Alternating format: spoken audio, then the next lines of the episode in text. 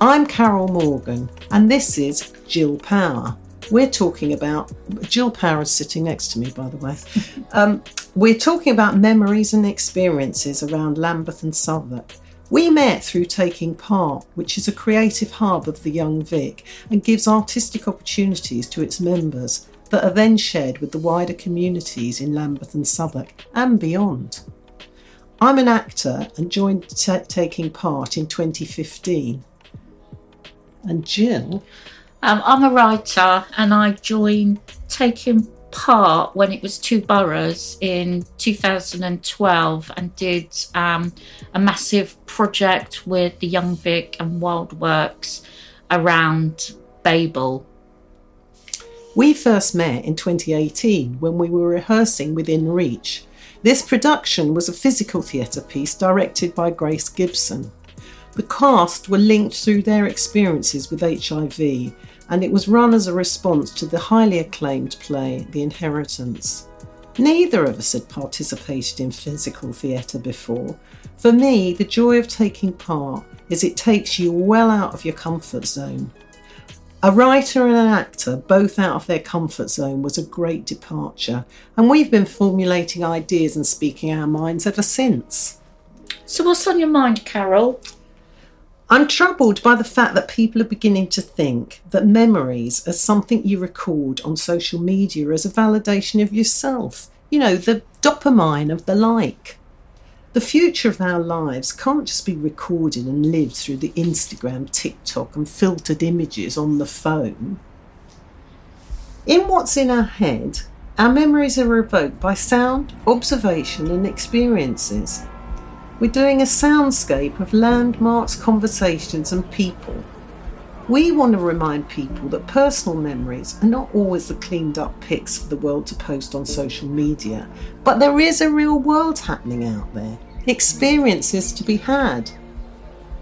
As a society, we could lose our curiosity. That, you know, thing, Jill, about looking up and looking down, questioning the surroundings that's so important. What's in our heads? What happens when we exchange ideas about this stuff? Curiosity and looking helps us to see things in a new light or raises other questions. Just simple, everyday things.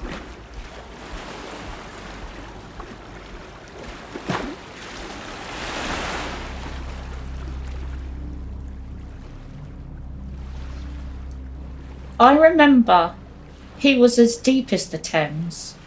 I called him my Canute, my bear in German. He told me that King Henry received a polar bear as a gift from Norway.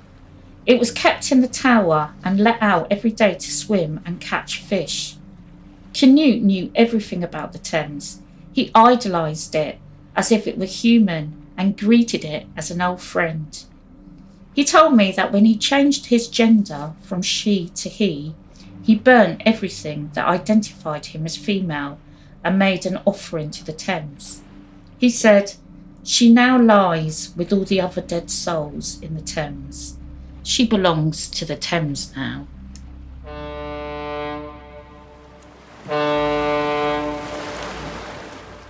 I remember her. She navigated a rickety shell of a refugee boat from Lampedusa to the Thames.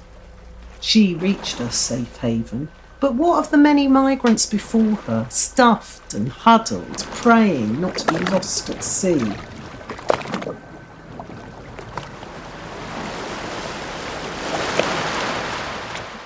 Where did that story come from, Jill? Um, I remember I was invited to the all party committee for refugees at the House of Commons. And this woman, she actually sailed a boat, a refugee boat from Lampedusa in Italy, a little island mm. in Italy, where a lot of refugees land. And um, she sailed the boat to highlight the, the, the plight of the treacherous waters that everybody has to go through. And um, anyway, we were we were invited to this lunch, this champagne lunch, to watch her in her boat go through, go past the the Parliament, and um, yeah, it just really struck me. And everybody was cheering her as she went past in her boat. And I just thought, they don't cheer refugees who arrive Mm, on yeah. And then you met Guy Garvey. Yeah, so Guy Garvey, um, I met him at the South Bank and um, I was running a choir for refugees and asylum seekers. And Guy Garvey, he wrote this song called Paper Cup is a Boat um, about people that lose their life at sea. And um, he invited us to be his backing vocals for that song. And um, I just really remember that when he introduced it, when we had a full orchestra, we, you know, we were a choir, and then they, he had his own band. And um, when he introduced us at the South Bank, he said, I wrote this song for refugees, but I never in my wildest dreams thought I would have refugees as my backing vocals. And he got well choked up and like was was was you know had a very tearful moment. I think everyone had a bit of a tearful moment. I remember that the site of Tate Britain used to be a prison, a prison where convicts were transported to the New World via the Thames. I look at the Thames on cloudy days, and you know what? I just see all that misery. I remember back in the day when I was an art student looking at that Ma- Matisse painting, you know, the snail, walking away, feeling dwarfed by the painting, thinking about the smallness of a snail and admiring the vastness and beauty of the building. Then I remembered that it was built on the direct, indirect proceeds of slavery. It took the joy away. History shapes the now, the controversy of art. Who makes it? Who buys it? Who collects it? Yeah, I mean, I remember growing up, like art galleries weren't for people like me. You know, we just didn't do it as kids. You know, mum never said, oh, go and get lost down the art gallery. And I don't even think there were any art galleries around where I lived. You know, we just thought it was a real middle class thing that people did and not and kids just didn't do it. I, you know, I just didn't get it. I didn't get the idea of um, people standing around looking at a picture.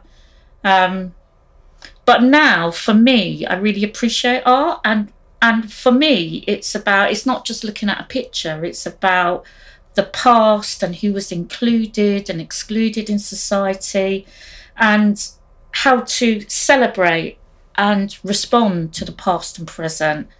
I mean, the the exhibition in Tate Britain at the moment is glorious. It's Hew Locke sums it all up in his glorious, magnificent procession of figures, of flags, and slave and cargo ships, telling the story of history, injustice, culture, carnival, climate change, Black Lives Matter. The past marching forcibly to the future.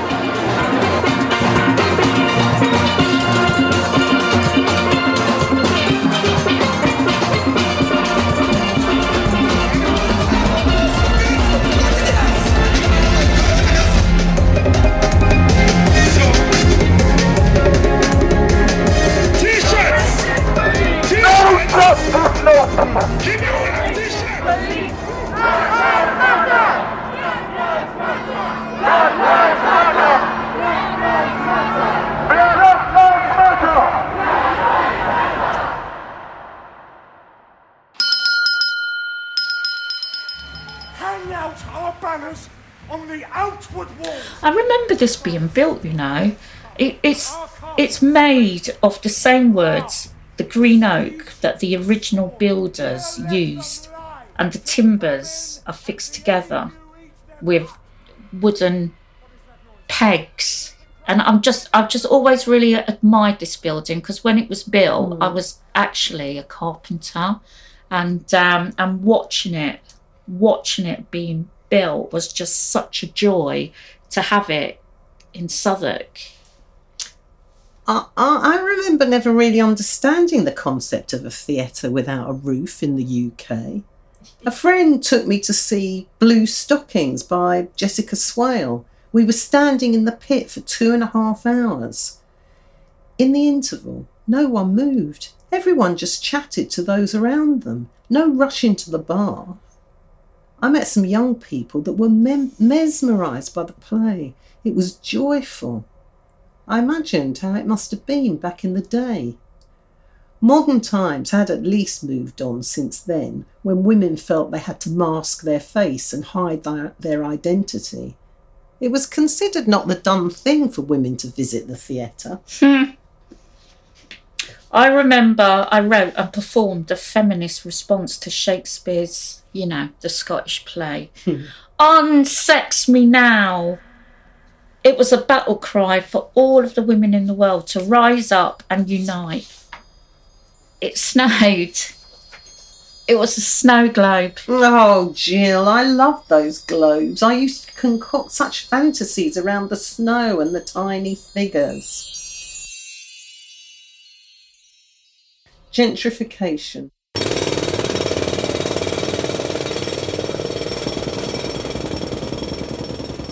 I remember the Elephant and Castle shopping centre with its iconic elephant looking over us. And of course, the bingo hall with the cheapest pint in town. I remember when they painted it fuchsia pink. I thought it was welcoming all the queers in the area. I Oh, couldn't that- believe it. I just thought it's pride. They've painted the Elephant and That's Castle just like you, Jill. and the giant estates of the Aylesbury and Heygate, you know, now dust mm. and rubble, displacing generations of true South Londoners. I really, really worry about kids that grow up in this area and then they, they can't afford to live in the area when they finish school and they know the area and they're going to lose their community. And I just think, what what is a borough going to look like without any young people? I, I just think it's it's just going to be really boring. It's just replaced by money, money, money. You know, there's no such thing as affordable housing. I've lived here now for 35 years and the skyline is just forever changing more and more high rise blocks and less areas for young people to hang out in. And that really saddens me. A bit of history. I remember hearing the 40 Elephants, an all female pickpocketing and shoplifting gang. They were notorious and supposedly terrorised the elite stores of London from the 1870s to 1950s. They dressed in beautifully designed hats, coats, and dresses in order to fit in. They called this putting, Putting on the posh. The clothes were specifically, t- spe- specially tailored and sewn with hidden pockets. They would pile into a shop together and plunder thousands in a matter of minutes. The leader, Queen of Terror, was known to wear a fist of diamond rings as knuckle dusters. I'd love to have met her. Oh, I think I would have fallen in love with her. I think you would, yeah, yeah. My type of girl.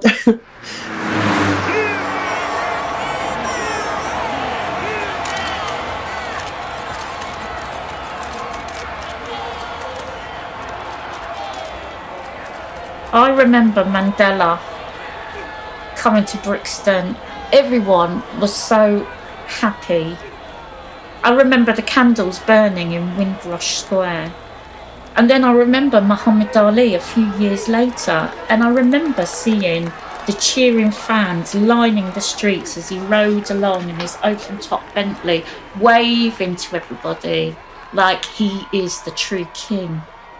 Yeah, only recently I walked down Loughborough Road and saw the Muhammad Ali mural on Woolly House, a legend immortalised. I hope the young people always have the the uh, memory of Muhammad Ali, even though sometimes people don't know who he is. Uh, he's just one of my heroes. Like, he's not just a boxer, he was a real human rights activist, you know, and hmm. his poetry is just brilliant, it's sublime.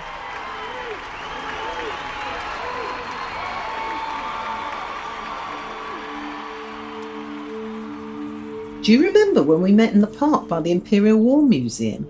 Before you turned up, I was on the cross trainer at the outside gym shouting along to Whitney, I want to dance with you, somebody. When you arrived, we shared a few glasses of Prosecco.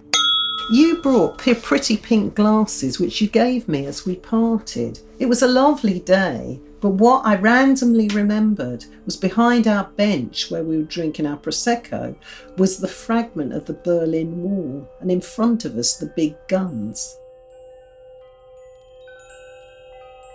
I mean, that is a literally war and peace moment, isn't it? Mm. Just, just like the Tibetan chimes and the big guns. And it it was during COVID that meeting we had, which made it even more poignant.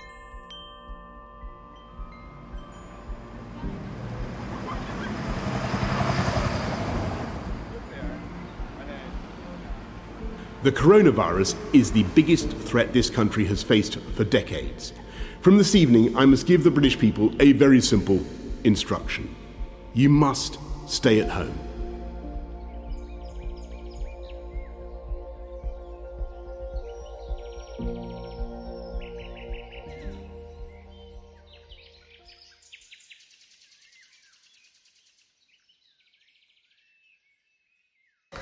I think we need to remember to keep it real, not filtered. We hope that our memories will provoke yours and stimulate your curiosity. So keep on looking up, looking down, and look at your surroundings.